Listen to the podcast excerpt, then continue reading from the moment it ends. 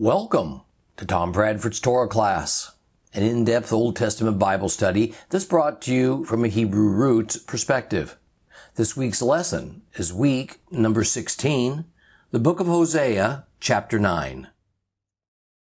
Well, so as to not get lost in the forest, not seeing because of the trees, we need to gather ourselves in the study of Hosea and remember something foundational. It is that what we are reading about and hopefully learning from is an entirely, it's an outcropping of God's immutable principles set in stone before the pillars of the world were established.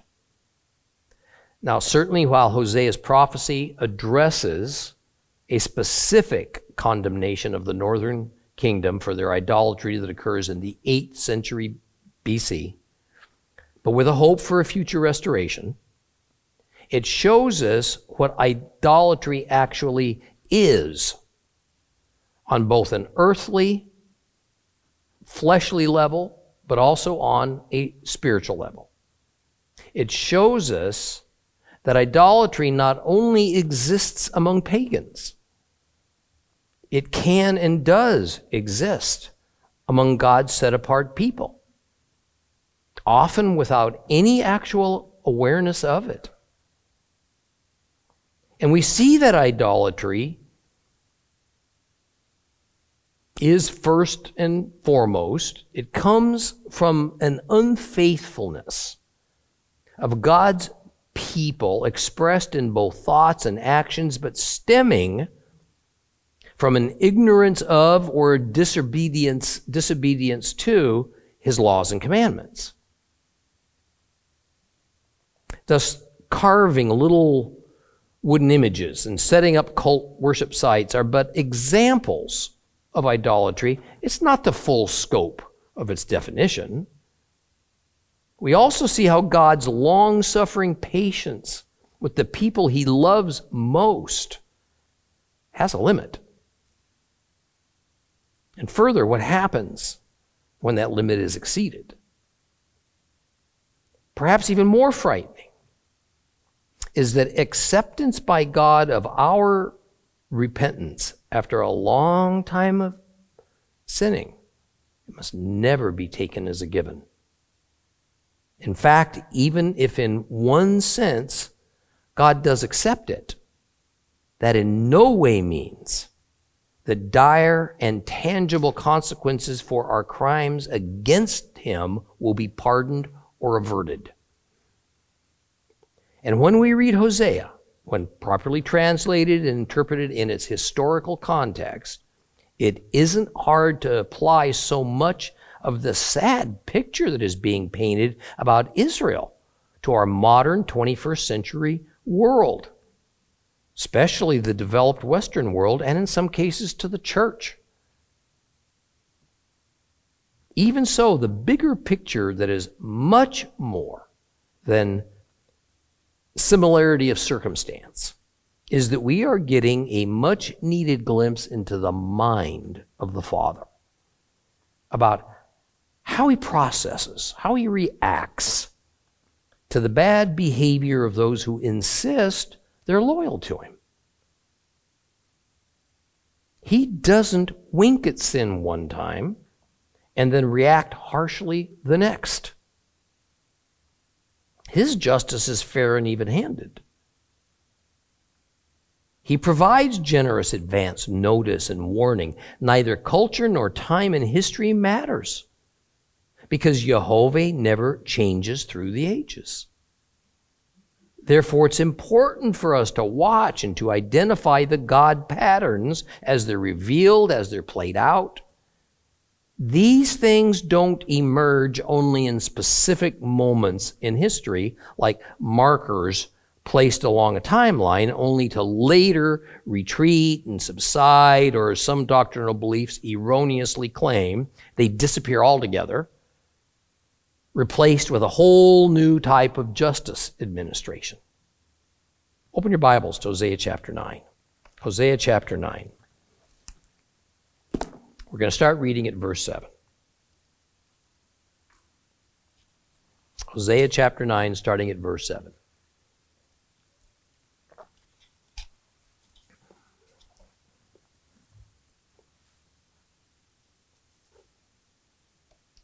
The days of punishment have come.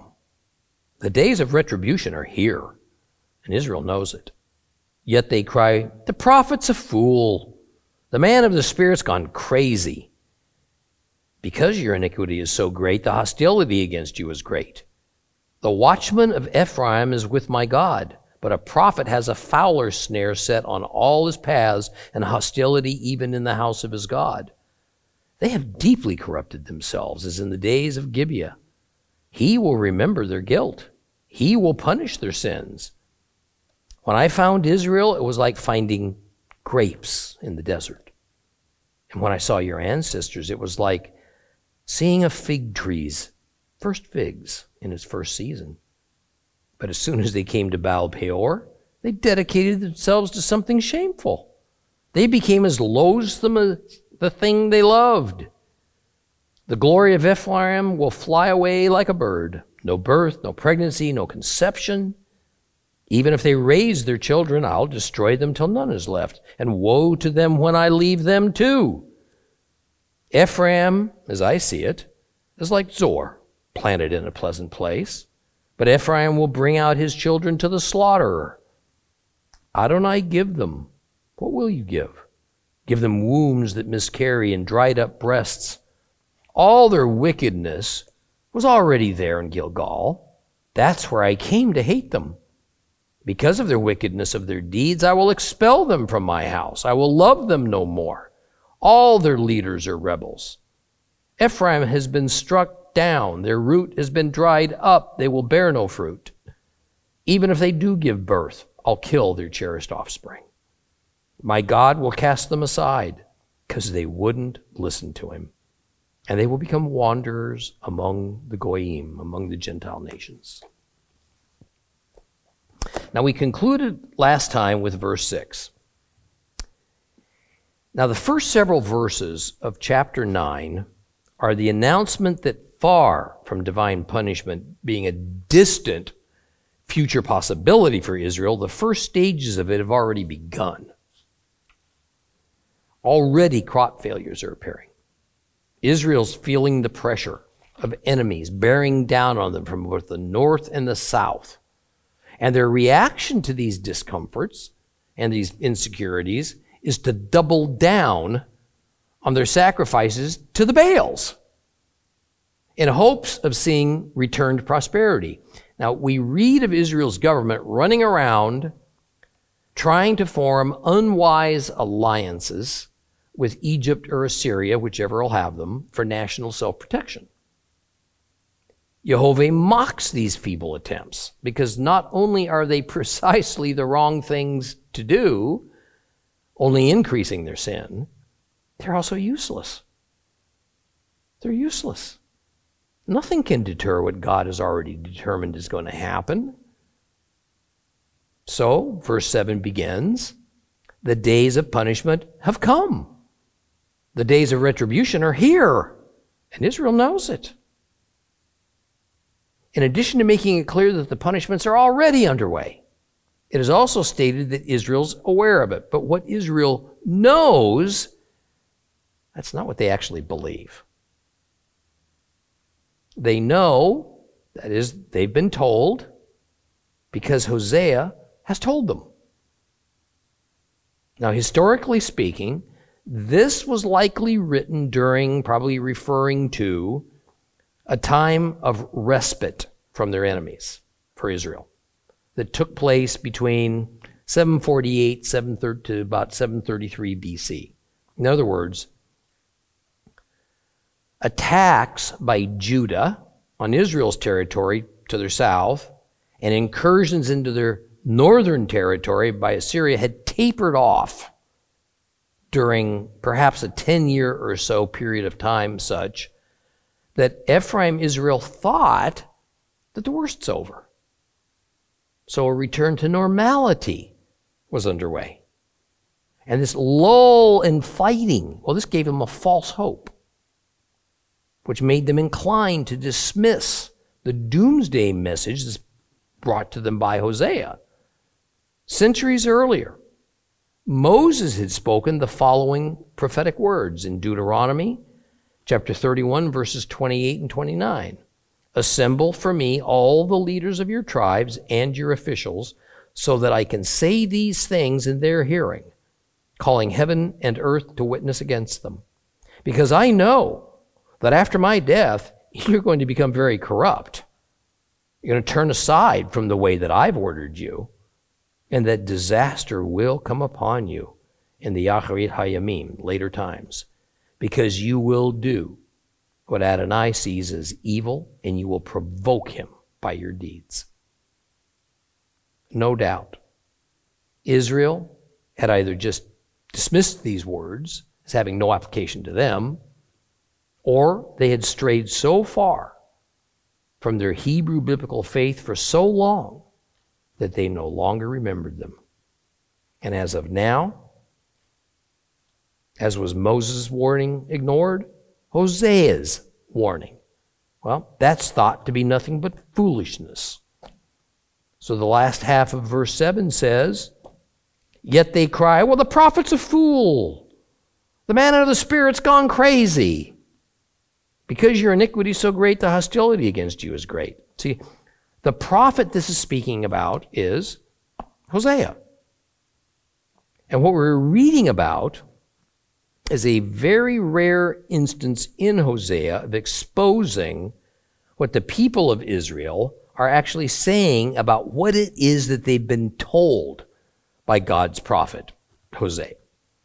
And because of an extended period of relative peace, the people and the leaders of Israel say, well, this prophet's a fool. The term man of the spirit that we read here is actually a derogatory epithet that arose. When the Israelite prophet colonies called the Nevi'im were established. Now, these Nevi'im went into trances and they spoke ecstatically and they played instruments and they behaved in weird ways. And they were thought, this was all thought to identify them as especially chosen holy men who were acting in the Spirit. But later on, they were just thought to be kooks. So Hosea more or less was lumped in with that group. Big mistake. Big mistake. Israel determined that Hosea's words couldn't be taken seriously. And the current improvement of their economy, the lack of war for a while, well, this just confirmed it for them. The Hebrew word meshuga is actually used to describe the people's opinion of Hosea. It means crazy. It refers to a person who has lost all grip on reality.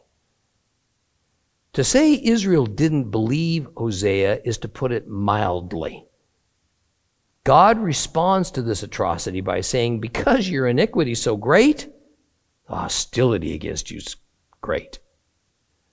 That is, because you, Israel, are such great sinners, then the hostility against you, Hosea, by them is all the greater. The more hardened their minds to God's truth they become, the more they demonize and vilify the truth tellers. They don't want to hear. They don't want to hear what they don't want to hear.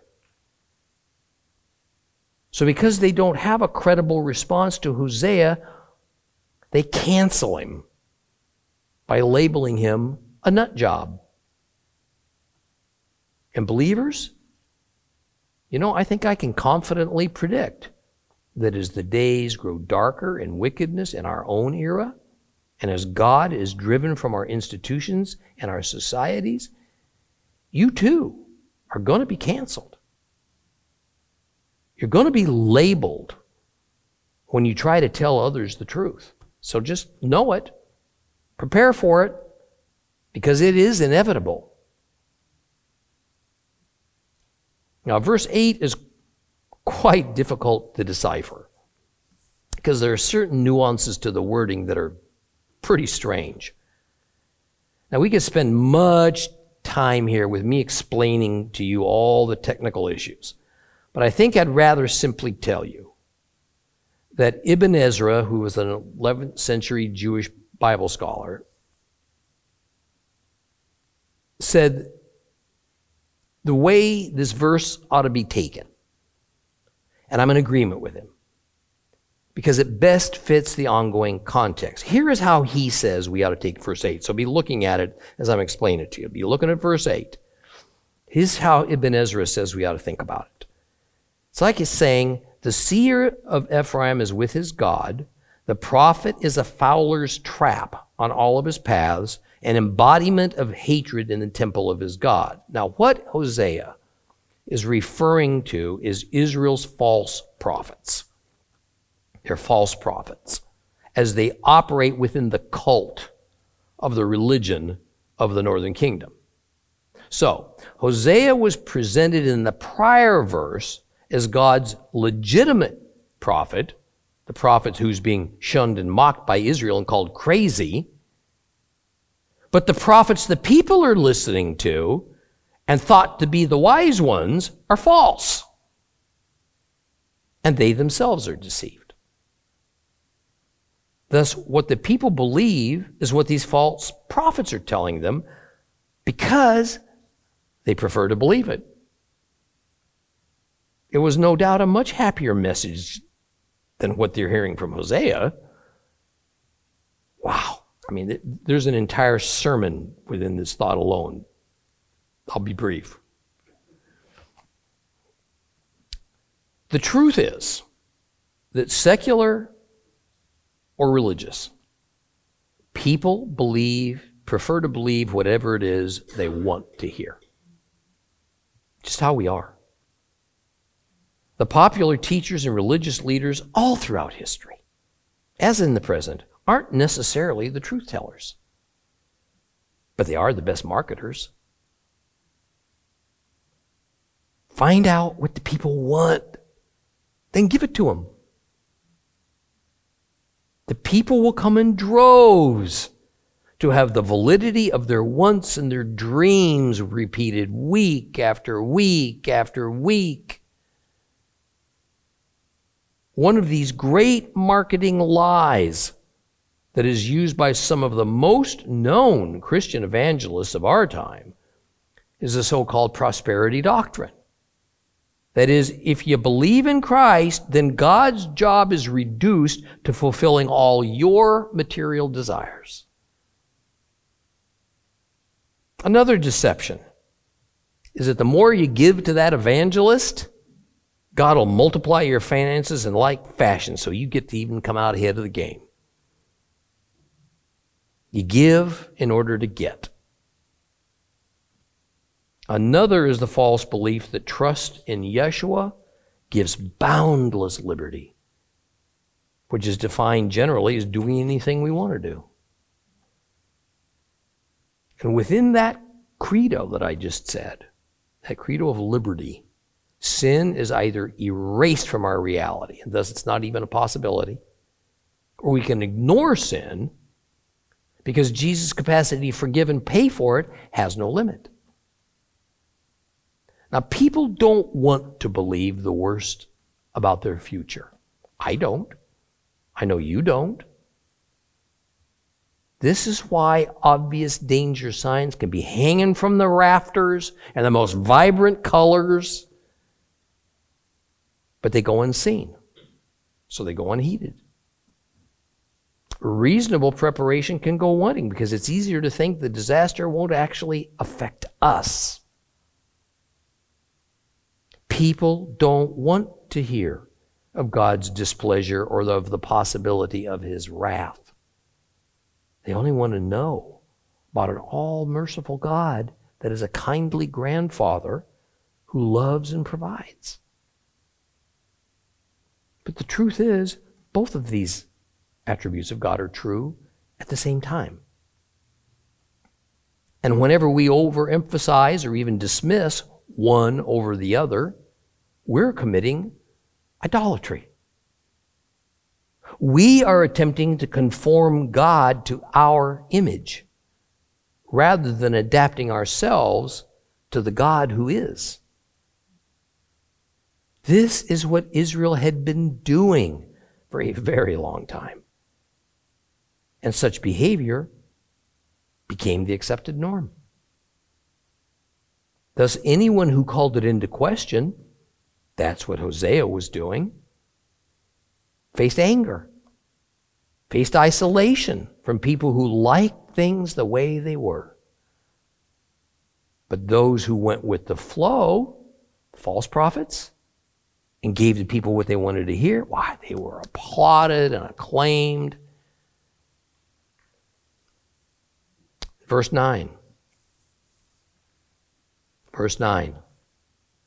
God is comparing the current Israel with a terrible and infamous event from the past. Now, while we can't be 100% certain that the terrible incident at Gibeah, as recorded in Judges 19, is the one being referred to, and that perhaps there was something much more recent to Hosea that had happened in Gibeah, the gang rape that led to the death of a concubine, and then her master cutting her dead body into pieces, this is the most likely scenario.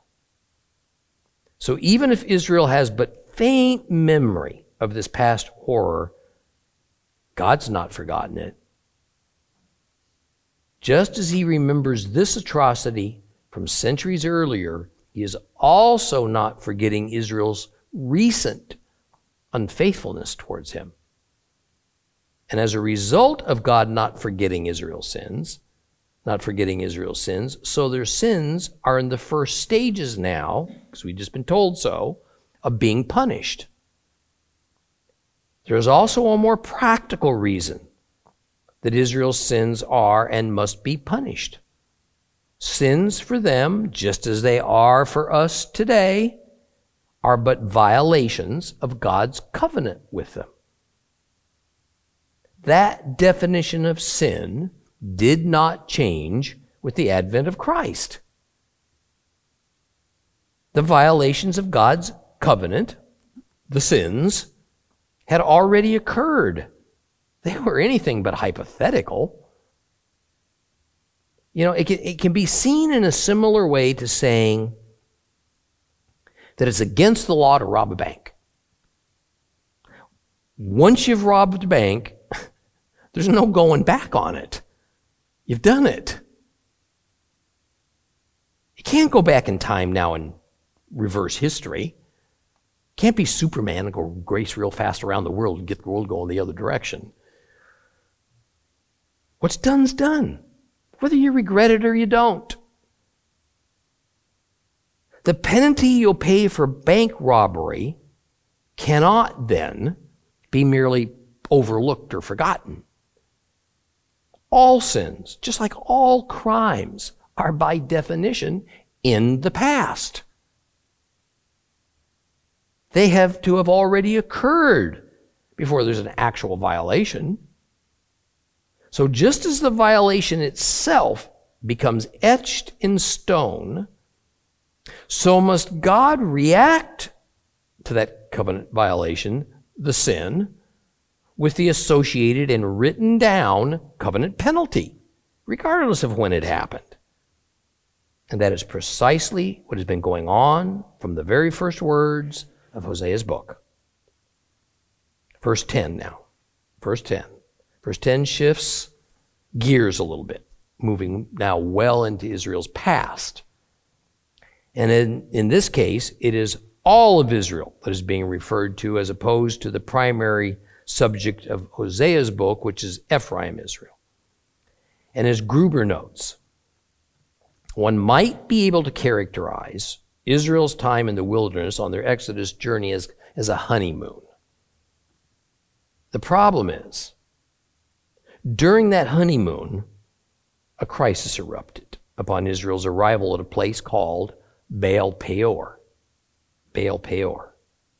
And the first thing we must notice is that the metaphorical description of Israel at that time, which in these verses is grapes in the wilderness, or the first bearing of figs on a fig tree, is that their very adoption by Jehovah as his set apart people is of the rarest occurrence in the history of the world. He has only chosen one people, still has only chosen one people as his own.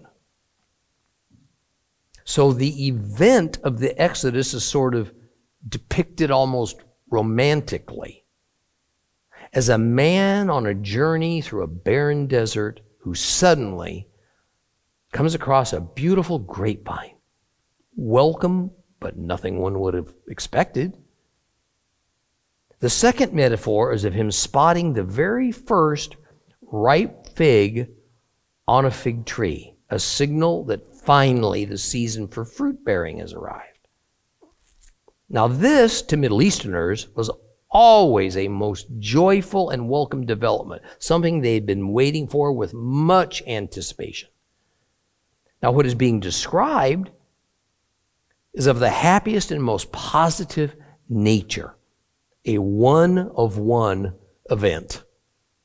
And it is likened to the attractiveness, you see, of Israel to God. And yet, that attractiveness lasts only so long as a relationship of respect and love and faithfulness lasts. The question then becomes by what standard, by what measure is that respect, love, and faithfulness determined? What's the standard for it? The answer is obedience to the law of Moses, the covenant. There is nothing else. Now, prior to the incident at Baal Peor, Israel was so very special for God. The apple of his eye. The most unique people ever to inhabit planet Earth. Unfortunately, at Baal Peor, the people of Israel committed apostasy by dedicating themselves to what the Bible called Boshet. Boshet. Numbers, starting in uh, chapter 25, verse 1. Israel stayed at Shittim, and there the people began whoring with the women of Moab. These women invited the people to the sacrifices of their gods, where the people ate and bowed down to their gods. With Israel thus joined, at, joined to Baal Peor, the anger of Adonai blazed up against Israel. And Adonai said to Moses, Take all the chiefs of the people and hang them facing the sun before Adonai, so that the raging fury of Adonai will turn away from Israel. And Moses said to the judges of Israel, Each of you is to put to death those in his tribe who have joined themselves to Baal Peor. Now, Bosheth, in Hebrew means shame or shamelessness. However, as is being suspected by more and more experts on the ancient Semitic languages, it may be that the name for the God that Israel devoted themselves to at that place was called Boshet, his name. And then it's from that memory of that incident the name Bosheth eventually became kind of a colloquial term meaning shameful. The sad fact for Israel is that their history is one of, at best, equal parts proper devotion to Jehovah and rebellion against him. Somehow, like the faithful Hosea, the faithful husband Jehovah continued to love and care for the unfaithful Gomer, unfaithful Israel. But eventually, enough was enough. What was the result of Israel's apostasy at Baal Peor? They became as loathsome as the thing they loved. The honeymoon was ruined. Ruined. And from that moment forward, Israel was not the same in God's eyes. It was never that he demanded or expected a perfect Israel. But he did expect loyalty for the unparalleled position he had placed them in as a, his one and only set apart people. He couldn't even do that for more than just short bursts of time. Now, verse 11, look there. Verse 11 brings up the unhappy reminder that God can reverse redemption history. He can reverse it. Sometimes Christians look upon their moment of salvation as that time that they are given a fire insurance policy that can neither be modified nor revoked for any reason. The Bible, Old and New Testaments, tell us a different story. Sincerity of commitment to God is the prerequisite, and it's the ongoing requisite for a redemptive relationship with Him. So much of Hosea is about God refuting Israel's claim of commitment to Him. They believe that that commitment of theirs is all wrapped up in their rituals and in their outer displays of faith.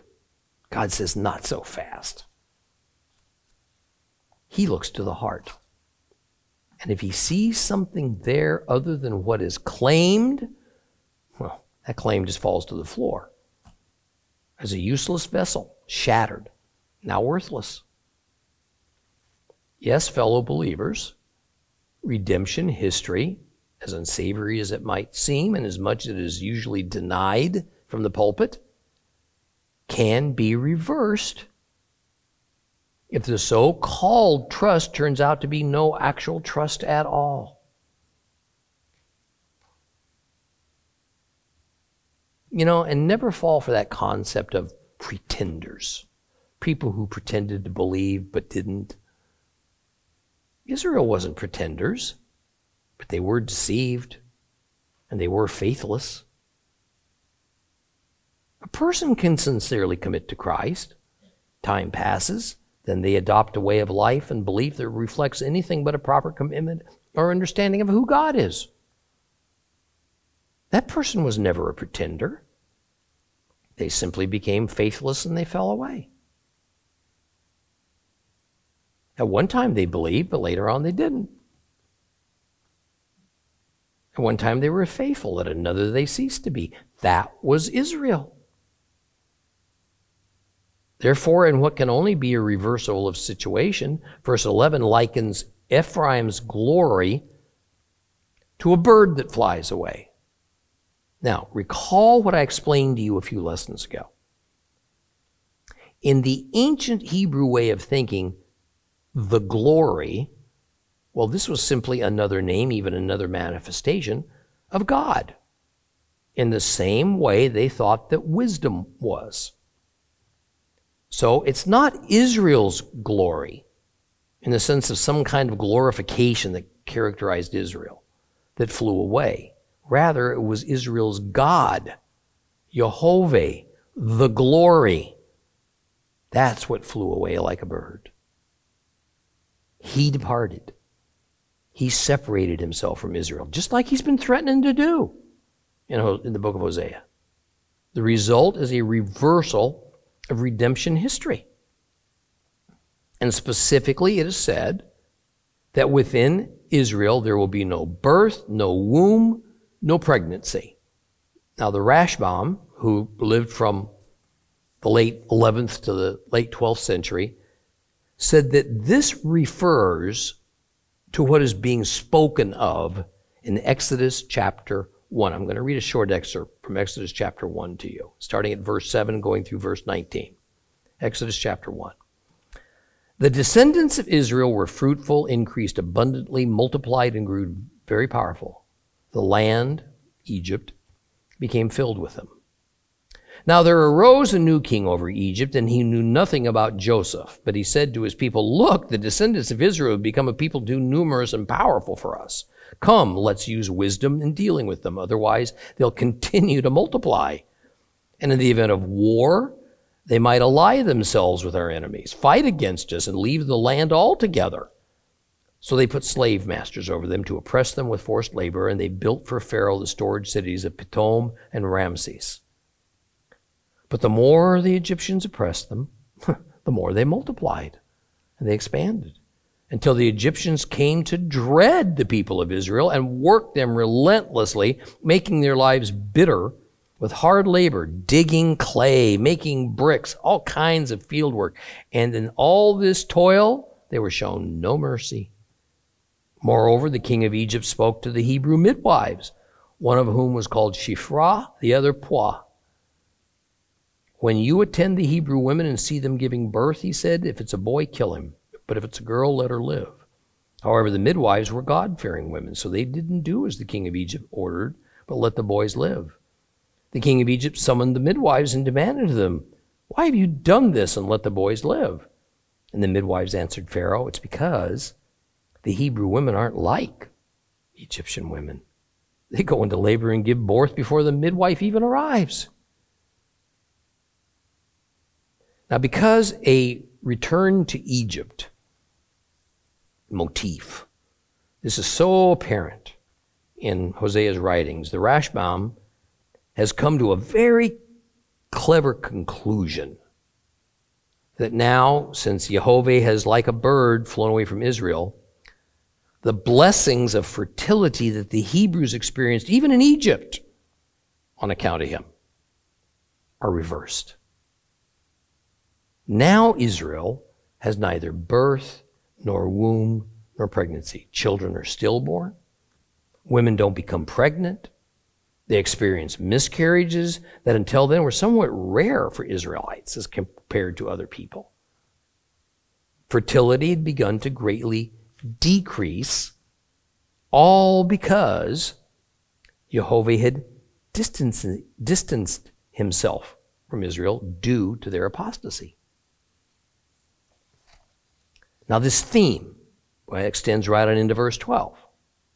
There is a hint of a threat that because of Ephraim's inability to have children to replace the aged and dying, they may become, they may become extinct as a people. So an additional infertility curse is that even if the women should birth children, many will die before they ever reach adulthood. Here, this is meant as before the age of childbearing capability. The idea of God abandoning Israel for some unspecified amount of time is reinforced at the end of this verse as God says how full of woe Israel is going to be when he turns away from them, when he flies away like a bird. Moving on to verse 13. We find that something must have occurred in its transmission because it doesn't make a lot of sense the way it's come down to us. So there are several different attempts, excuse me, in different Bible versions to interpret this verse. And I'm not going to go through all the several possible ways that certain Hebrew letters were copied down wrong. It could change a couple of words. It might make it more understandable. Ibn Ezra took the view that we need to take verses 11 through 14 as a kind of a unit kind of a unit. And so we need to understand them all within the same context. If he is correct, and I, I, think it's a good solution, then the best way to translate verse 13 goes something like this. As for Ephraim, as I saw with respect to Tyre, which was planted in a meadow, also Ephraim must bring his children out for slaying. Now, even this is awkward, but it can be deciphered a little better. The idea is this Ephraim Israel is leading its children, that is, their offspring, into apostasy and therefore into calamity and into destruction by committing essentially the same kinds of sins that their forefathers committed at Baal Peor. Now, this highlights something I said to begin today's lesson about looking for God patterns in Hosea? Generally speaking, when someone who vows to be part of God's covenant breaks the terms of the covenant, it can produce truly awful results in one's home and among one's family. Now, the particulars of it are unimportant because the variety of ways these sins can occur and the variety of circumstances they can occur in and the way it can play itself out are nearly infinite. But the pattern and the principle reveal that the consequences for breaking God's covenant for someone who has joined him or herself to it will ultimately affect more than only yourself. We indeed are each responsible before God only for our own sins and not for those of others, whether our parents or siblings, any other relative. But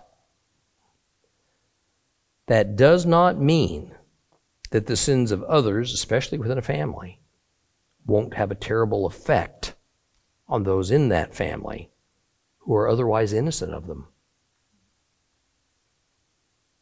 Those Israelites who lived during and before the Assyrian exile were who were being directly punished for their sins against Jehovah. Yet, the hundreds of generations that have come from them in the ensuing 2,700 years, well, they've also been adversely affected.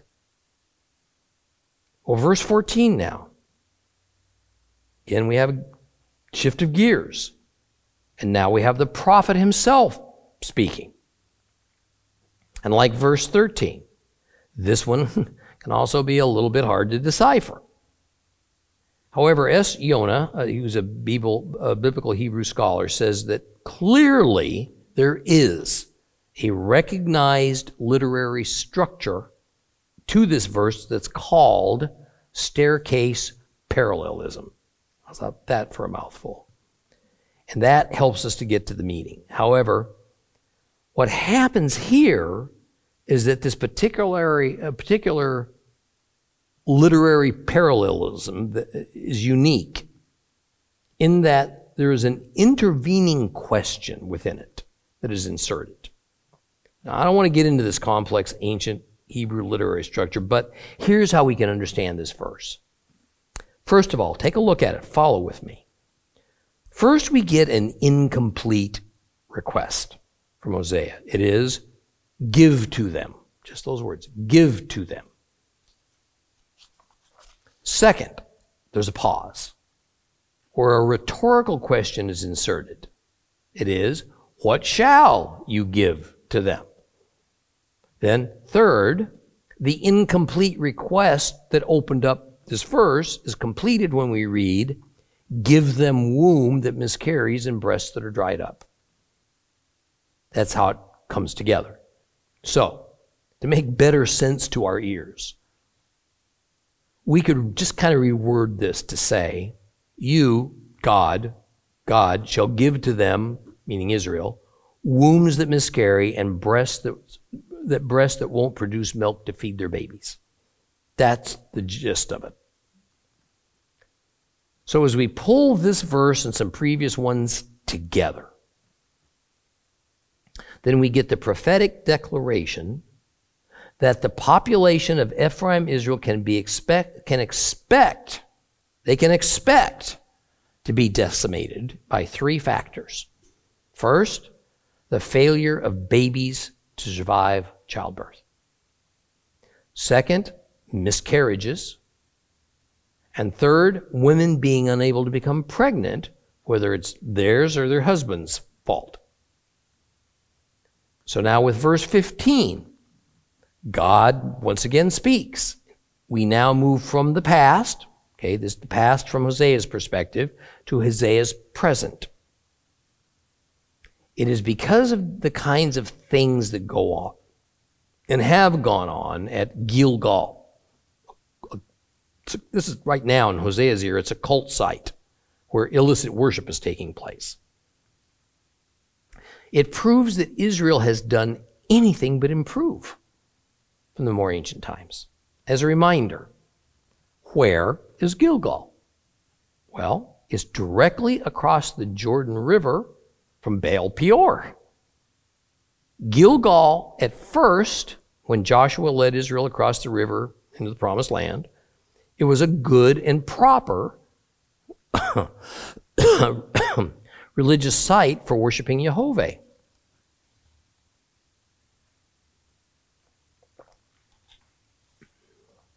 However, over time, it deteriorated. It remained one of the most prominent of the many worship centers for the northern kingdom right up until Israel's exile. But by Hosea's day, it was seen as pure evil by God because it had come to symbolize all that was wrong about this man made, hybridized religion that had been created. It was everything that God hated. There was also something else that happened to Gilgal that we must not overlook, and I think it plays a strong role in Hosea's pronouncement against it. In 1 Samuel chapter 11, verses 14 and 15, then Shmuel, Samuel, said to the people, Come, let's go to Gilgal and inaugurate the kingship there.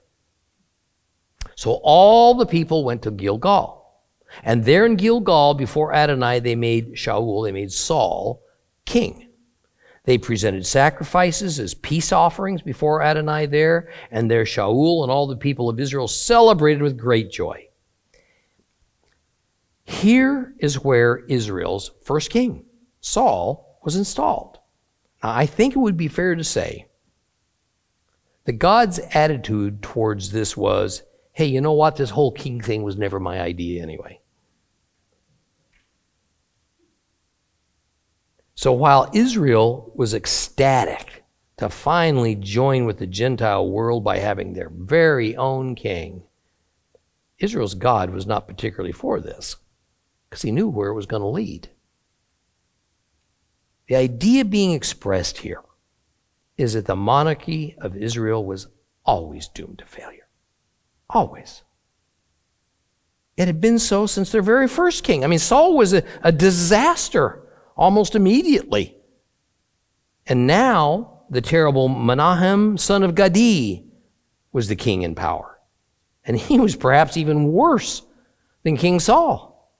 So, from God's perspective, Gilgal, well, that was the source of all of Israel's evil because it was there that the monarchy was first formed. We see then, when God says in verse 15, that it was the wickedness of their deeds at Gilgal, it means the wickedness of Israel's kings, the wickedness of their leaders. So Jehovah says he is going to expel them from his house. Now, his house or Jehovah's house is referring to the land where Israel lives, the land God gave them to occupy, the promised land. The land had never ceased to be his.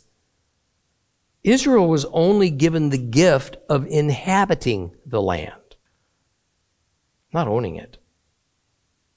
It's in much the same way that Adam and Eve were given the gift of living in the Garden of Eden. It certainly didn't belong to them.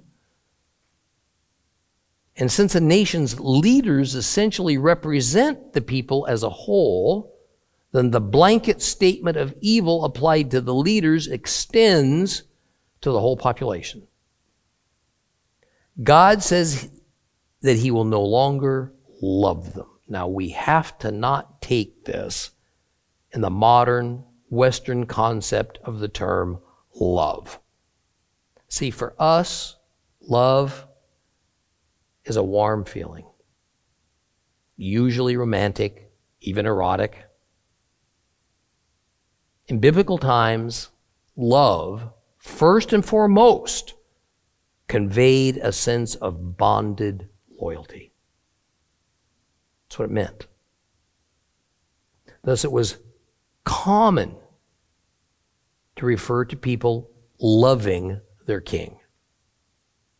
Shoot, most times they didn't even like their kings. Rather, it meant that they were loyal to the king. So now, in the reverse, God's loyalty, love to Israel that had been formed by the covenant agreement at Mount Sinai, well, it's been set aside for the time being.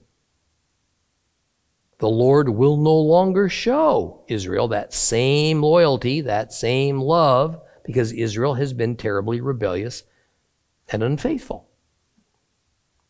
Verse 16 says, Ephraim has been struck down, their root has been dried up, they will bear no fruit. Even if they do give birth, I'll kill their cherished offspring. Perhaps the most important thing to notice here is the verb tense. Not that Israel will be struck down by God, it already has been. The root being dried up is indeed a metaphor but it's also an expression. The root goes all the way back to Abraham, the first Hebrew. However, in likening Israel to a plant, their condition is as a dying nation. Branches of a plant can be pruned off to save it, but when the roots all dried up, well, the death of the plant's pretty well assured. Thus, the plant, Israel, has lost all means of bearing fruit, good fruit. The fruit being spoken of is descendants, a continuation of their families. God says this fruit of family that is so cherished is also going to get killed off. Now, this is a threat that's already been made in earlier verses. However, when something's repeated, it's because it's being emphasized. Well, verse 17 reverts to Hosea speaking. Now, sometimes Hosea quotes God, sometimes Hosea speaks for himself. The final verse of this chapter says bluntly that God is casting Israel aside for the reason they did not listen to him. How did God speak to Israel? He did it through his covenant with them. God's written Torah is how God spoke to Israel, and it's how he speaks to all who want to worship him. All.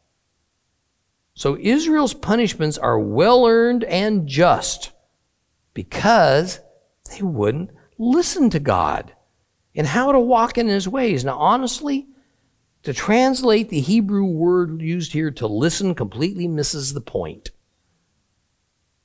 For modern Westerners, listen mostly means a passive kind of hearing. The Hebrew used here is shema. It means hear and obey. Take the obey part out of it, and shema loses its meaning. It's not shema anymore. I'm going to close today with something Douglas Stuart wrote in his commentary on Hosea because it really well sums up what's happened. He says this Israel's coming calamities are their own fault. If they had not been blatantly unfaithful, even in their worship, if their deeds had not been evil or their officials not rebellious, if they had not refused to listen to Jehovah when he called them to repentance. Oh, the situation could have been different. Now, this is the life lesson that I pray we all learn well and heed. Okay, we'll open up Hosea chapter 10 next time. Okay?